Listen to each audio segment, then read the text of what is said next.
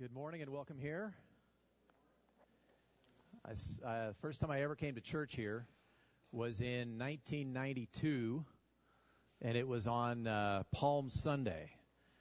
And uh, many of you know the story, but I had not grown up in the church. And if you think about Palm Sunday, what you sing and what you say on Palm Sunday, the word Hosanna comes out all the time. And I thought, what in the world have I gotten myself into? I, they speak a different language here.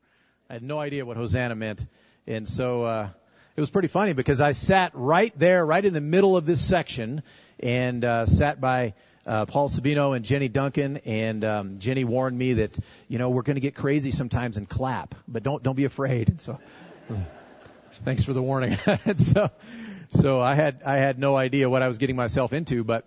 Uh, it was funny because the first week we sat over there, I didn't like that very much. So the second week we sat here, and that kind of started a tradition, at least back in my day, of the youth sitting right up here in the front.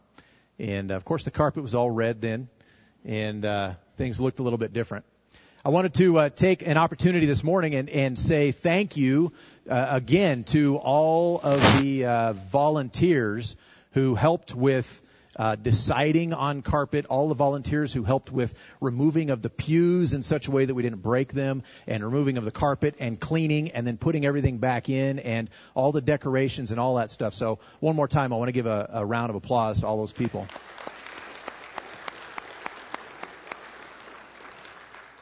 And really, if you think about it, uh, I, I was, you know, looking at 15, 20 people around us uh, you know, doing all this work, carrying stuff, moving things, making decisions I didn't want to make, and doing stuff I didn't know how to do. And uh, and I'm grateful for volunteers. And uh, if you think about it, um, when you showed up this morning, I've not counted all the volunteers who have already been working this morning. But if you showed up this morning and you and the fellowship hall was open, that was maybe a volunteer that did that. I don't know. Uh, if there was coffee over there for your Sunday school class, probably a volunteer. If you had a donut, probably if if Michael left you any donuts, then uh, there was a donut that probably a volunteer had brought. We have volunteers right now serving in the nursery, taking care of children. We have volunteers right now working with the uh, children, doing um, doing uh, children's church. Right? We have volunteers who are up here singing. We have volunteers who will stay after and take care of things. Volunteers who will lock up and make sure everything's closed up. Volunteers who uh, who did the offering, who maybe greeted you when you walked in, and and I could keep going. Sunday school teachers right? Sunday school helpers, volunteers.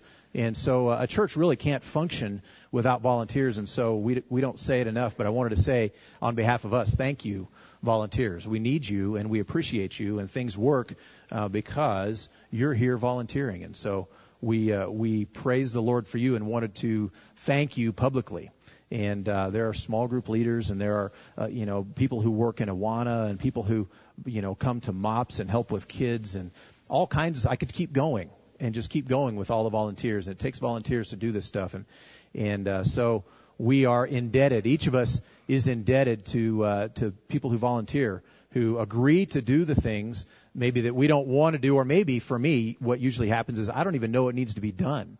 And someone has already volunteered and done it. And so um, we are indebted to those people who, who volunteer, people who've agreed to uh, do what the Lord asked them to do. And um, very often it's with no thanks. And uh, I'm sorry for that. I apologize for that. Uh, I, and I thank you now.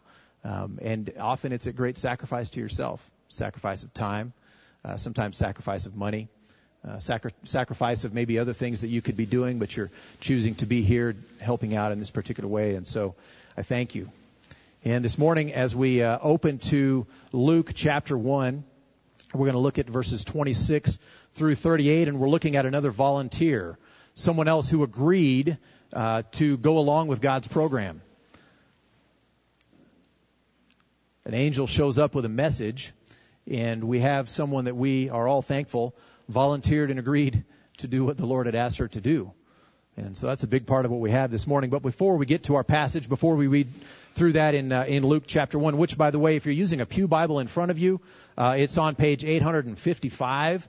And if you don't have a Bible of your own, just take that one. That one's yours, and uh, you can keep it. Page 855 is Luke chapter one, and we're going to be starting in verse 26. But before we do that, let's pray. Lord, we uh, come to you this morning and uh, look around, and we have evidence of uh, newness and change and and um, and and we're excited by this and and even the weather sometimes indicates newness and change to us and this time of year is uh, is a time when we get to celebrate Christmas and there's a lot of newness there new new gifts and and uh, uh, new time together and, and new opportunities to celebrate and, and things like that. We're we're grateful for those things and and so this morning we give you praise for uh, for those things that you've given us in our lives. Uh, but we come here to this text and we're going to be talking about Jesus. And we are most thankful for the gift of Jesus. We are most thankful that you gave him to uh, to come and be born um, a little baby, a little human baby, just like us. And uh, and yet you had such great plans for him, and and he was no ordinary baby. And uh, through him, as we've already talked about this morning, as he grew up and obeyed you, and then went to the cross, not because of anything he had done, but because he was being punished for our sins. He he took our sins upon himself, that uh, that we wouldn't have to bear that penalty. And so we thank you for that. What a gift, and what a what a gift that starts as a message from an angel. And we're going to look at that this morning. Father, I pray that you, by your Spirit, would uh, prepare us for our time here. I pray that you would help us to keep our eyes fixed on you and on your word this morning. I pray that we would not be distracted by um, by, the, by those other things, by outside things, by what has come or what is coming, or other things going on in our lives, but that we would set those aside. That we would discipline ourselves to make this a time where we focus on you and we think about you and we think about what you have and about what your word says. Pray that you would help us by your Spirit to do that. May we hear from you, and I pray that you would empower us, convict us to be obedient to you in what we hear. So we ask that you would be glorified in this time. We pray in Jesus' name. Amen. Luke chapter 1. We're going to read 26 through 38. I'm just going to read that passage right now. In the sixth month, the angel Gabriel was sent from God to a city of Galilee named Nazareth to a virgin betrothed to a man whose name was Joseph of the house of David and the virgin's name was Mary. And he came to her and said, Greetings, O favored one, the Lord is with you. But she was greatly troubled at the saying and tried to discern what sort of greeting this might be. And the angel said to her, Do not be afraid, Mary, for you have found favor with God. And behold, you will conceive in your womb and bear a son, and you will call his name Jesus. He will be great and will be called the Son of the Most High. And the Lord God will give to him the throne of his father David and he will reign over the house of Jacob forever, and of his kingdom there will be no end. And Mary said to the angel, How will this be, since I am a virgin? And the angel answered her, The Holy Spirit will come upon you, and the power of the Most High will overshadow you.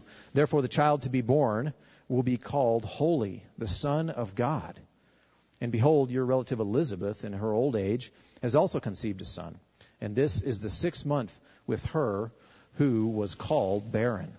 For nothing will be impossible with God. And Mary said, Behold, I am the servant of the Lord. Let it be to me according to your word. And the angel departed from her. And so our, as we start to look at this passage, we're going to kind of work through it paragraph by paragraph in a sense. And uh, this this first part here is kind of giving the context of the gift the context of the gift. And first of all, we have our cast of characters, right? We want to talk about who all is involved in this, right? The first character is God, by the way. That's a that's a good place to start, right? We're we're in the Advent season and we're celebrating Christmas, and uh, frankly, it's a little uh, tempting to lose sight of exactly what we should have our eyes fixed on at Christmas time because we think about the presents that we're getting or the presents that we're giving to someone else or we think about getting to see family or maybe we think about what we get to eat on Christmas. I don't know.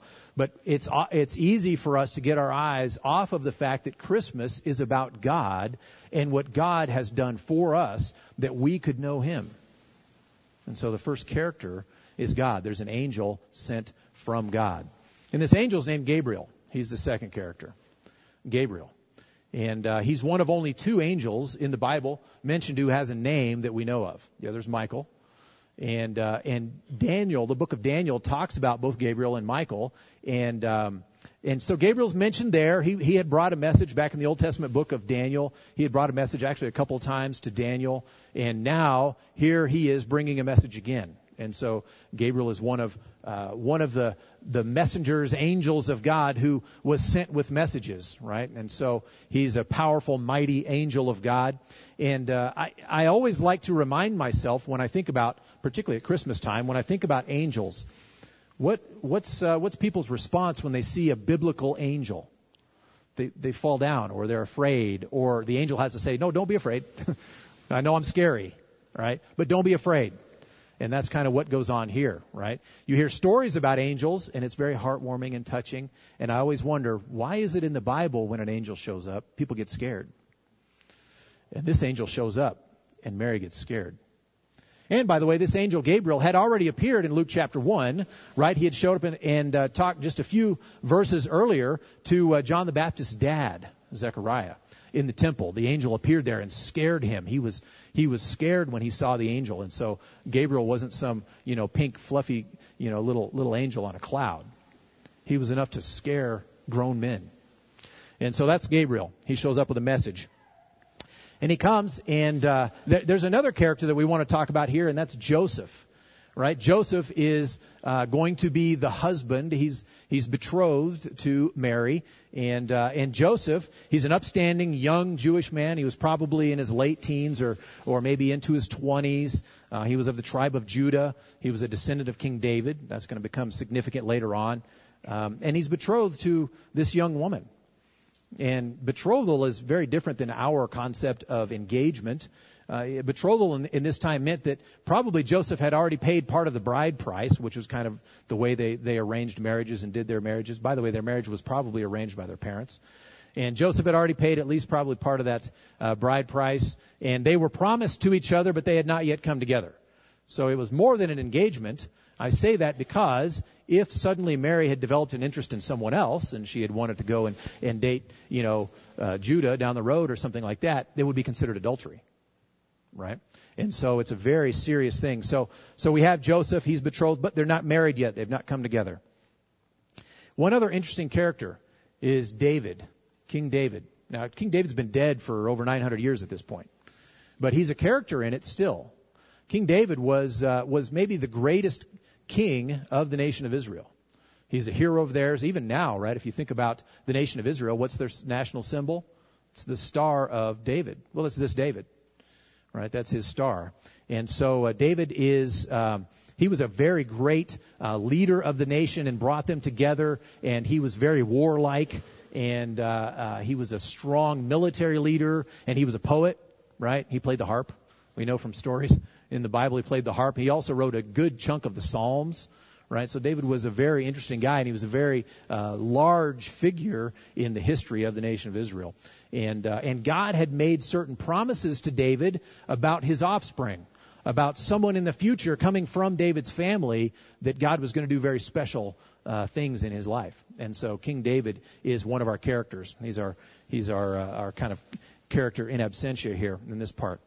And finally, we have Mary of course. Mary, who's a young Jewish woman, she's probably 12 or 13 or 14. She's very young. That would have been the time when she would have been eligible for marriage. And uh, and we know she's already betrothed, but she's not yet married, so she's probably in that range. At the very oldest, she probably would have been 16, right? So she's very young, uh, Jewish woman. She's ordinary in every way, except that we see extraordinary faith even in our passage today. So there you have our, our cast of characters, right? Uh, this young woman betrothed to uh, this young man, and this situation happens. Which brings us to our second part here the calling of Mary. The calling of Mary. Look at verse 28. So here you have Gabriel come, and he came to her and said, Greetings, O favored one, the Lord is with you. That's a very very interesting way to be greeted by an angel. I don't I don't know how I would expect to be greeted by an angel, but uh, it, it was interesting, and it says it kind of troubled her, right? But this, what he says, the Lord is with you, is interesting to me, and and uh, I thought, I wonder how often that's used in the Bible.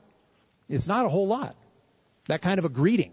So Gabriel shows up, starts talking to her, and the things he says uh, are kind of unusual and she seems to recognize that they're that they're unusual. And so uh, one of those places where um, maybe Mary would have recognized this from is from uh, the, where, where this phrase is used in the Old Testament is from the book of Judges. And we did Judges a year or so ago, and we talked about the different judges. And if you remember Gideon, right? Gideon was this guy, and and uh, and the angel of the Lord shows up and greets him, and he and he and he talks about how mighty, you know, uh, you know how mighty Gideon is. And Gideon's like, "What? You talking to me, right? I'm nobody from a nobody house, from a nobody tribe. You must be talking to somebody else." But one of the other things the angel of the Lord said was, "The Lord is with you." And so uh, I don't know if Mary caught that. But it seems like God is sort of repeating himself. He's using the same kind of terminology where Gideon was called, and Gideon was going to be called, remember, to be a judge, to be a deliverer of his people in that time. And the way that message had started was, the Lord is with you. And so here, you have an angel appearing to Mary, and the message is, the Lord is with you. So we have a calling. It's kind of like Mary's being called. She's going to be involved somehow in the deliverance of the people. And so you have the calling of Mary. And thirdly, I want to note here for a second, just parenthetically, that Christianity is rooted in history. Christianity is rooted in history. Now remember from the, the book of Luke, I know we're not preaching through Luke uh, entirely right now, but the book of Luke was written by Luke himself, who was an historian. He was a doctor also, but he was an historian. And he had not been there to eyewitness these things. He had not seen Jesus do this or Jesus do that. Right? He was later on a traveling companion of Paul and whatnot. But he had researched, he had asked questions, and he had gone in like a journalist to figure out what was going on, like an historian to figure out all these truths. And so, as you read through his account, you see him throwing in very crucial historical details. And that's because Christianity is rooted in history. It's, it's not just out there by itself. It's not just an idea. It's, uh, it's rooted in history. And so we, we get ideas like uh, if you were to read through uh, Luke chapter 1 Luke chapter 2, for example, we know that these things took place from chapter 1 and verse 5 when Herod was the king uh, in Judea. When Herod was the king in Judea. And so you can actually look in a history book, extra biblical history book, and find out when he was king in Judea. And that was, he reigned until about 4 BC. Okay? So if you do a timeline, he reigns until about 4 BC, which raises the immediate question, you know, Jesus, wouldn't he be born at like 0 or 1 or something? Well, there, there were some miscalculations done in, in like the Middle Ages when they were kind of counting backwards, and there was some weird math done that makes it so that Jesus was actually born BC, b- before Christ. Okay, just the way our calendar works. It's just a mistake that was made and having to do with uh, with um, with what the biblical text says. But uh, so so Jesus would have been born sometime BC, right? Well, we have more information from the context here. We know Zechariah. I already mentioned Zechariah very briefly. Well, we know uh, that he was a priest. He was a priest of the division of Abijah. I'm reading uh, from verse 5 in chapter 1 here, and it talks about when he was serving in the temple and the rotation that they would have had. Right, so that's more context. So that's that's information that Luke went and found out by doing research. And if you lived at that time, you could go back and say, "Huh, I wonder when the division of Abijah was serving in the temple." And you could go back and you could check through the manuals or whatever they had and figure that out. So it's tied in with history, right? History that you can look at, real world facts, real world events, right? That you could look at and you could compare and see if these things are really so. And there's another, uh, if you look at chapter 2 and verse 1, and we're not really going to get into it a ton today, but it says, In those days a decree went out from Caesar Augustus that all the world should be registered. By the way, this was the first decree, the first registration when uh, Quirinius was governor of Syria. Why did he say this was the first one when this governor was the governor of Syria? And he's given all that detail because they didn't have a calendar they could look at.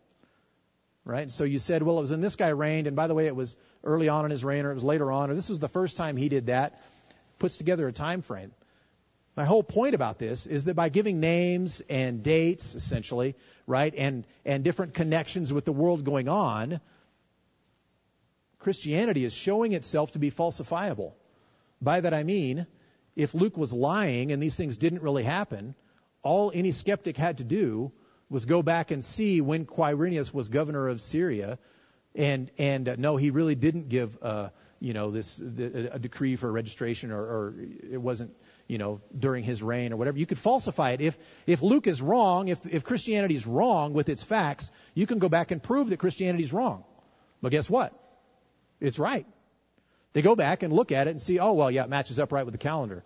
Oh yeah, and when did Herod reign? Oh, till 4 BC, and Quirinius was governor during this time, and the decree came. And so you can look at in the real world at real actual history that this indicates, but this is not our only source to look at, and we see that the biblical Christianity is rooted in actual true history. This is important because I heard a, a comment on a radio this week uh, by a man talking, and and he he seemed to have different character, uh, different different qualifications for truth. There's truth in the real world that we can we can discuss and we can debate, and I might be wrong or you might be wrong, and we can argue that. And then there's religious truth. And really, that's just sort of a matter of, you know, religious faith. And you can't really argue, discuss, or, or talk about what's real or what's not real. Baloney. That's not true at all. The man was showing his ignorance about Christianity. Christianity is rooted in history. We can go talk about it. We can go haggle over did it actually mesh up in history the way it says or not. And when you do that, you see that it does. There's not a different category of truth. There's religious truth, and your truth is different from my truth, and that's fine. No. They're not separate categories. There's truth. And Christianity is actual true truth. It matches up with history.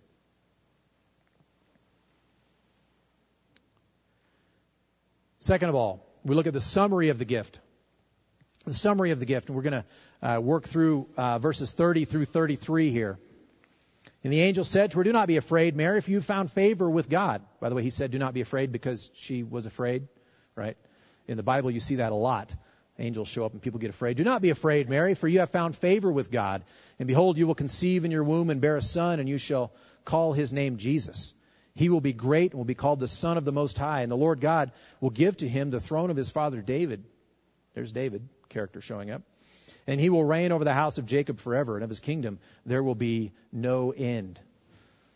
So the summary of the gift, first of all, he's the son of Mary. Okay, he's going to be the son of Mary. And so um, looking back at, at, prophecy from the Old Testament, I, will just read it to you. It's familiar to most of you because it has to do with Christmas, right? Isaiah 7:14 um, says the following. It says, "Therefore the Lord Himself will give you a sign. Behold, the virgin shall conceive and bear a son, and shall call his name Emmanuel." That's all the way back in Isaiah. Isaiah was an Old Testament prophet writing hundreds and hundreds and hundreds of years before the fulfillment that we have right here in Luke chapter 1. And then a couple chapters later in Isaiah, we read in 9 6, For to us a child is born. You can all sing it. To us a son is given, and the government shall be upon his shoulder, and his name shall be called Wonderful Counselor, Mighty God, Everlasting Father, Prince of Peace.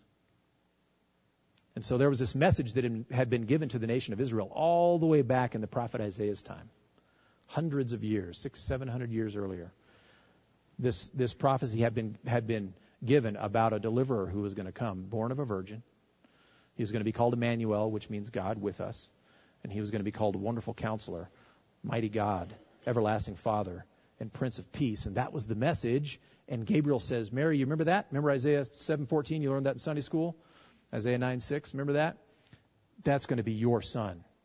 You are the virgin. So he's going to be the son of Mary. Second of all, he's going to be the son of God. Son of God. His name will be called Wonderful Counselor, Mighty God, Everlasting Father, Prince of Peace. Those are all divine titles, and they're all being ascribed to this little baby who's going to be born to the virgin. It's interesting that the angel talking to Mary sums up all of those titles by calling Jesus the Son of the Most High. Lest there be any question about what I mean, he's going to be the Son of the Most High. Now, that, that doesn't mean that he's like a little version of the Most High, the second Most High, right? He's not God Jr., right? That's not what Son of means. Son of means something much more specific. Jesus being God's Son means that He is the full representation of the Father, the full representation of the Father. It means He's equal with the Father in substance. He's not a little God or a junior God or a God in the making. He's fully God. Listen to this from Colossians chapter 1. Talking about Jesus. He is the image of the invisible God, the firstborn of all creation. For by him all things were created, in heaven and on earth, visible and invisible, whether thrones or dominions or rulers or authorities. All things were created through him and for him. And he is before all things, and in him all things hold together. And he is the head of the body, the church. He is the beginning, the firstborn from the dead, that in everything he might be preeminent. For in him all the fullness of God was pleased to dwell, and through him to reconcile to himself all things, whether on earth or in heaven, making peace by the blood of his cross. And then he continues on in Colossians chapter 2 For in him the whole fullness of deity dwells bodily, and you have been filled in him, who is the head of all rule and authority. This child, this little baby that Gabriel is coming to talk to Mary about, is to be God himself in the flesh, Emmanuel, God with us. So he's going to be the son of Mary, he's going to be the son of God, and he's going to be the son of David. I mentioned earlier David as, as one of our characters, and you remember the, uh, the greeting that uh, Gabriel gave to Mary when he said, The Lord is with you? Well, I said it wasn't used many places in the Old Testament. One of them is that Judges passage with Gideon. But another one is very interesting. It's with King David himself. If you remember, um, I don't know if you'll remember this or not, but there was a there was a time in David's life. David was very warlike, and and he had kind of conquered everybody, you know, and he was doing really, you know, but he was kind of always at war, and and he had built himself a great house of cedar right, which was a very prestigious. He had a great home, and the ark of the of the Lord lived in a tent. And David was like, "Man, that's a bad idea. Me living in this fancy house, and the Lord essentially is living in a tent. So I'm going to build him a temple." Right? And he tells that to Nathan the prophet, and Nathan the prophet says, Great idea. The Lord is with you. Go and do all that you purposed. And then later that night, the Lord speaks to Nathan and says, No way. Not going to happen. He says, David is a very warlike man. He's, he's stained with blood, has been his whole life. He's not going to be the one to build a temple. Right? He, he doesn't need to build me a temple. I'll have, I'll have his son build me a temple. But it was interesting the way Nathan addressed David because Nathan said, The Lord is with you, which is not a common phrase, but it, it occurs in the calling of Gideon, and it occurs here in Luke chapter 1. And that's what Nathan says to David. Well, so I thought, well, maybe that's not it because, you know, was the Lord really with him in that? Well, no, he wasn't with him in building a temple. But it's very interesting what uh, what God says through Nathan to say to David uh, in response to that. When uh, when Nathan tells him, "Yeah, go and do everything," and God says, "No, no, no, no. Go tell him this instead. Now, therefore, thus you shall say to my servant David." And I'm quoting from uh, 2 Samuel chapter 7, one of the key chapters in the Bible, starting in verse 8. Now, therefore, thus you shall say to my servant David, Thus says the Lord of hosts, I took you from the pasture, from following the sheep, that you should be my prince over my people Israel. And I've been with you wherever you went, and have cut off all your enemies from before you. And I will make for you a great name. Remember that? That, that occurs in Luke 1. I will make for you a great name, like the name of the great ones of the earth, and I will appoint a place for my people Israel, and will plant them, so that they may dwell in their own place and be disturbed no more. And violent men shall afflict them no more as formerly, from the time that I appointed judges over my people Israel. And I will give you rest from all your enemies. Moreover, the Lord declares to you that the Lord will make you a house the Lord will make you a house. When your days are fulfilled and you lie down with your father, I will raise up your offspring after you, and you shall come, uh, who shall come from your body, and I will establish his kingdom. He shall build a house for my name, and I will establish the throne of his kingdom forever.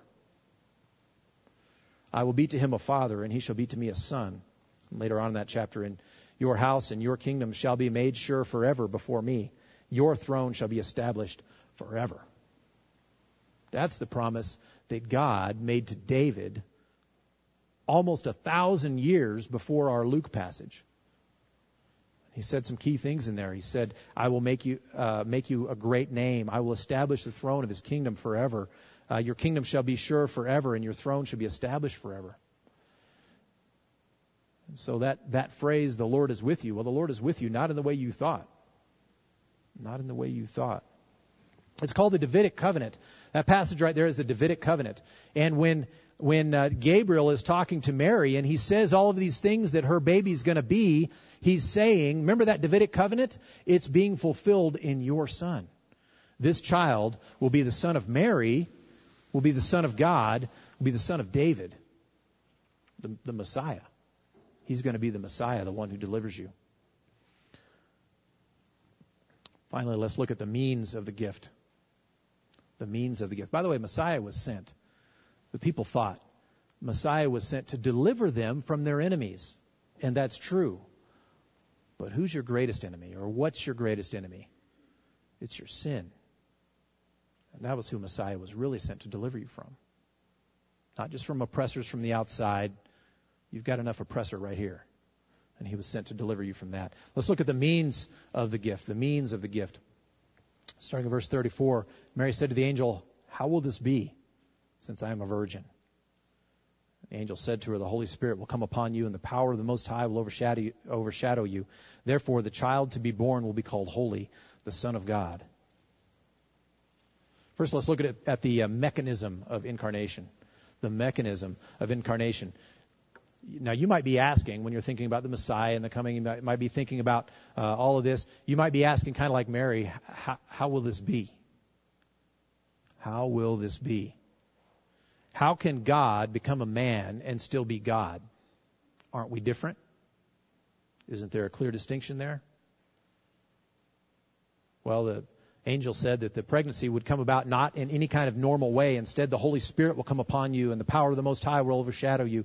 Therefore, the child to be born will be called Holy, the Son of God.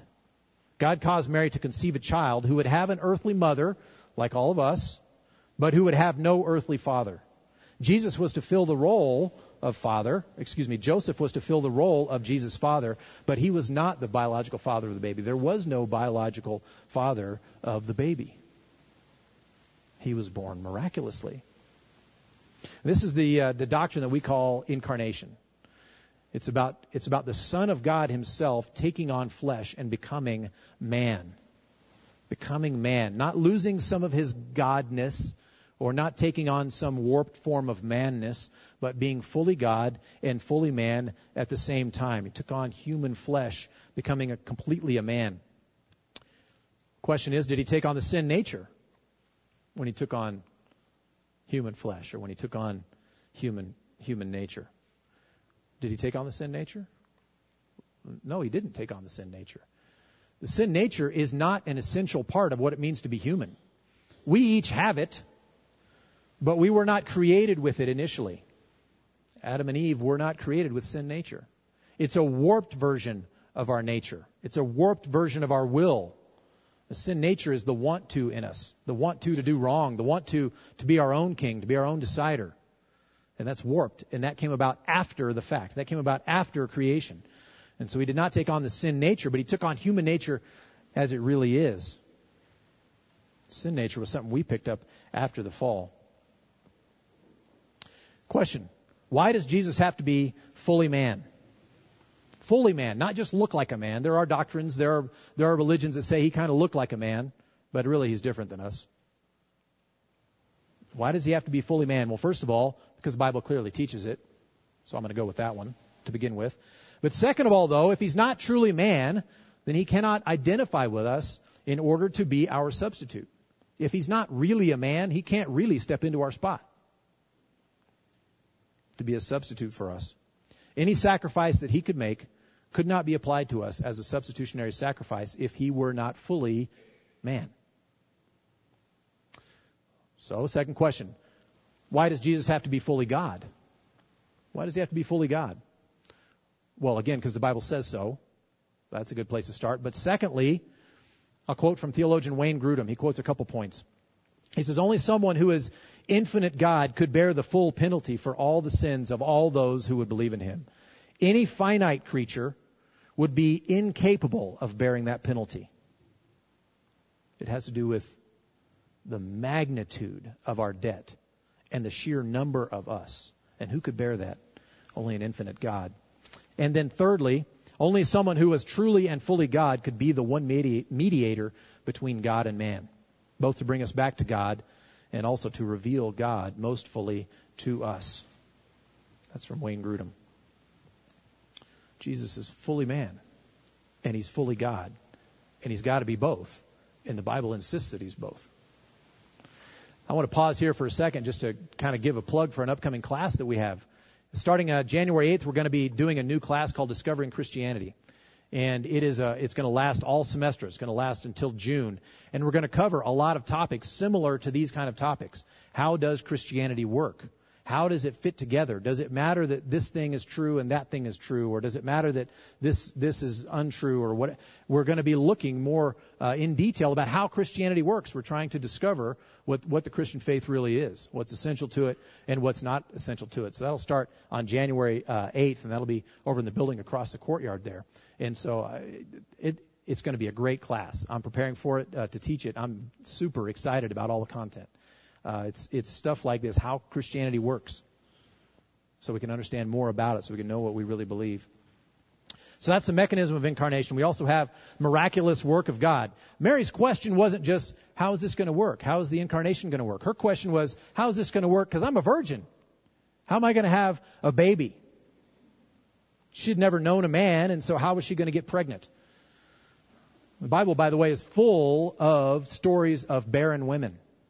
Starting in this chapter right here, you think of Zechariah and Elizabeth. They were both old. They were advanced in years. They were past the childbearing years. They hadn't had a baby. Gabriel shows up and says, You're going to have a baby. God is going to open the womb, and you're going to have a baby who would be John the Baptist. Right? And you think all through the history of the Old Testament, there were barren women that God would come and open their womb because he was working what he wanted to work through them. All the way back to the very beginning of the Hebrew people, Abraham and Sarah. They were old, had been trying to have babies, and could have none. And so God comes and promises you're going to have a whole nation of babies. Right? And there was one time when God showed up and he told Abraham, this time next year, you're going to have a baby. And Sarah was kind of around the corner and she laughed. I'm old. You think I'm going to have a baby? And so she laughs, and of course the Lord kind of gets on to her. You know, why did she laugh? I didn't laugh. Yeah, you did. And all this kind of stuff. But but what happened? A year later, they had a baby, miraculously. And so throughout the Bible, God has been giving babies miraculously. It is God who opens the womb. He's the one in charge of that. And it doesn't matter, by the way, what what medicine says about whether your closed your womb is closed or not. If the Lord wants you to have a baby, you will. I know some of you want to have babies and can't. Keep praying. And I, I don't know what the Lord's will is for you, but we have a lot of examples of the Lord giving babies to people who could not have babies. And so that's miraculous. That's a little miraculous. That's, that's kind of unusual, maybe highly unusual, maybe extremely highly unusual. This situation is miraculous. She has not known a man. How is she going to have a baby?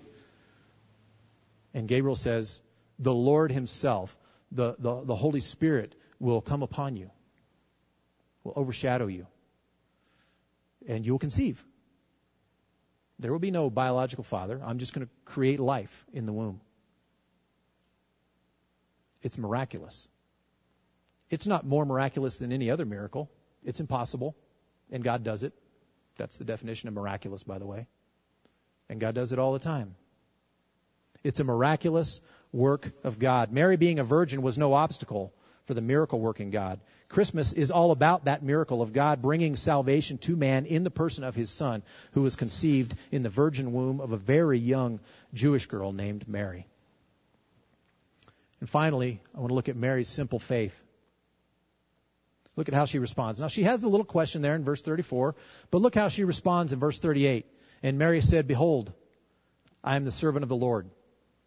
Let it be to me according to your word. And the angel departed from her. I am the servant of the Lord. Let it be to me according to your word. She submitted to what God wanted. She just submitted to it. She had one clarification question. Uh, I've never known a man. How's that going to work out? the angel says God's going to do it. Okay, good enough for Mary. And she, she proceeded. I'm the Lord's servant. May the Lord do as he said he was going to do. She didn't have any idea uh, about these theological truths we talked about. She hadn't thought about God becoming a man and what that meant for us and for sacrifice and, and all those kinds. She hadn't thought about that stuff. She didn't know what her son would do 30 years later on the cross. She just didn't know. But she submitted to God with a simple faith. I am the servant of the Lord. Let it be to me according to your word. That was her response. That's huge faith. That's challenging to me. That's encouraging. I have three takeaways that I that I want you to write down our, from our uh, our talk today. First of all, has to do with the external evidence of Christianity. Now, I didn't cover I didn't cover much. Uh, I just pointed at a couple things from Luke here, where Christianity is stitched into history in a way that if anyone uh, in the New Testament had been lying or had been wrong about the facts they were reporting, all you had to do was go to the newspaper, go to the go to the history book, and prove them wrong. Didn't happen. Christianity is rooted in history. It's not like that man said on the radio that there's some sort of spiritual truth and you, it's unassailable because it's spiritual. It's what I believe to be true, and you just keep your so-called truth out there, and I'll. It's not like that at all. It's rooted in actual history. Get out your history book and start studying. Look at the external sources. Look at the extra biblical sources. There are all kinds of sources, by the way, writing about Jesus and writing about these events who didn't believe in Jesus didn't want to follow him, didn't believe in the Jewish God, and we're just reporting facts, and they match up with what we have. There's very strong external evidence for Christianity. It matches up with history. But there's also, secondly, very strong internal consistency within Christianity. Not just the external evidence. You could look at apologetics to look at that and kind of defend defend the faith in that way. It's also internally consistent. If you were to sit down, let's say I gave you a week or a month or a semester to come up with an entire religion that had to be consistent with itself, right? And put that all together, and how would that all work? You would you would have a very tough time doing that. First of all, it would take you a lot of work, and you're one person. Bible was written by uh, 40ish different authors over a couple of millennia who spoke three different languages didn't know each other and lived on different continents. And it's consistent. It's internally consistent. Both in the text of Scripture and in how, uh, how Christian theology fits together. It's consistent. And so both of those things, the external evidence, the internal consistency, make it very believable. The evidence is strongly in favor of the truth of Christianity. But thirdly, Mary didn't need that. Mary didn't need that. She asked one clarification question. I'm a little confused here. She asked that question, and then she believed it, and she ran with it. Sometimes we need the external evidence. We need to see that it's rooted and grounded and and stitched into history in a way that we can look and we can prove historically whether that thing happened historically or whether it did not happen historically. Sometimes we need that. Some people need that. Looking at those things has brought some people to the faith. The fact that it's internally consistent has brought some people to the faith. That you can examine it, get in there and dig, and maybe maybe this thought and that thought, how do those work together? They seem contradictory. Oh, actually, no, they fit together really well. Hmm. I'll try this one and see how that. And people have come to the faith that way too. When I heard the gospel, I talked about 1992 and in uh, my first time here. I had heard the gospel the first time that I ever recall, just a couple weeks earlier. My friend shared the gospel with me in a very informal context. He shared it not super clearly and with zero evidence given. Zero evidence given. He shared the gospel with me. He said, Brennan, you're a sinner. God is holy, but he loves you, so he sent Jesus, his son, to die for you on the cross and if you would put your faith in Christ, you'd be made right with God. He would bear that penalty for you. Now, I cleaned it up because he didn't share it that clearly. And that's all it took. He didn't give any evidence. He didn't talk about 40 authors, three languages, to over a couple thousand years. He didn't say any of that stuff. He just said the gospel, and the Lord used that to bring me to himself. That's all it took. And so sometimes we need the evidence. Sometimes we don't need the evidence. But I'll tell you what, it's been very encouraging to my faith since I came to faith on such simple terms to look and see, wow, the external evidence is enormous. The internal evidence is, is incredible. It's amazing. And I didn't know any of that when I first came to faith, when I first trusted Christ. So my question for you this morning is what's God, what's God calling you to this morning? What's he calling you to do? Now, he called Mary to some big stuff. What's he calling you to do? Maybe he wants you to talk to that neighbor or the coworker about how to know Christ. Maybe he wants you to change some things in your life so that they come into conformity with what you say you believe, so that when you go talk to your neighbor, when you go talk to your coworker, they won't point and say, "Really? You're going to say that? You?" Maybe you need to clean some things up in your life. Maybe He wants you to take a large step of faith and obey Him in some new ministry or some new endeavor that might be very significant for the kingdom of God. Maybe He wants you to do something big like that. By the way, some of you have adopted children because of that. That's encouraging. That's obedient. Maybe He wants you to get involved in ministry in a way that would be stretching and maybe challenging to you, maybe a little frightening to you. What's He calling you to do? Maybe you don't really believe in Him at all. But maybe you're sensing, like I did all those years ago, maybe you're sensing His call in your life to come to Him, to put your trust in Christ. Maybe He's calling you to lay down your smokescreen of objections and just come to Him. Maybe that's what He's calling you to. Whatever He's calling you to this morning, my encouragement to you is to trust. Just trust, like Mary did. Behold, I am the servant of the Lord. Let it be to me according to your word. Let's pray. Father, I'm challenged by the magnitude of these promises made hundreds of years before, almost a thousand years before, some of them more than a thousand. And you fulfilled them in the person of Jesus. I'm astounded by the magnitude of that. I'm challenged by that.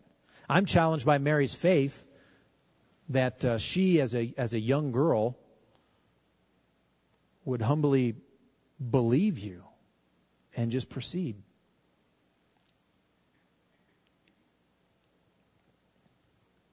Lord, I pray that you would help us to have that kind of faith in you, that kind of trust in you.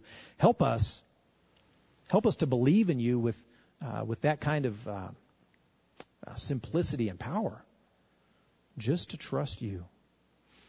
Lord, I'm also grateful that you have uh, given us a faith that's not just an idea concocted in someone's head, but you can look at it in history and you can see how it fits together it can be discussed. It can be uh, debated. We can defend our faith not just by saying, hey, it's what I believe, leave me alone. You've given us a real faith that is really actually true. And we praise you for that. Lord, I'm encouraged by that. I'm also challenged by that to take that message to my neighbor, just to share the gospel. And some of us in here are challenged even to believe the gospel. Lord, I pray that you would draw them to yourself. I pray that the simplicity of the gospel, the simple power of the gospel, would be the power of God for salvation to them. I pray that they would believe. Lord, thank you that uh, that you have blessed us in such ways. Thank you that you have given us such a gift, a divine gift like this. Amazing. So we praise you and we worship you in this Christmas season, this Advent season. We will lift you up and give you praises, and we will bow down to you and not to the stuff we get, not to other gods in our lives, but we will bow down to you because you are holy God. We worship you and we praise you.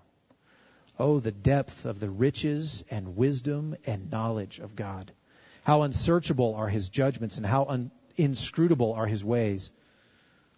For from him and through him and to him are all things. To him be glory forever. Amen and amen. God bless you all, and you are dismissed.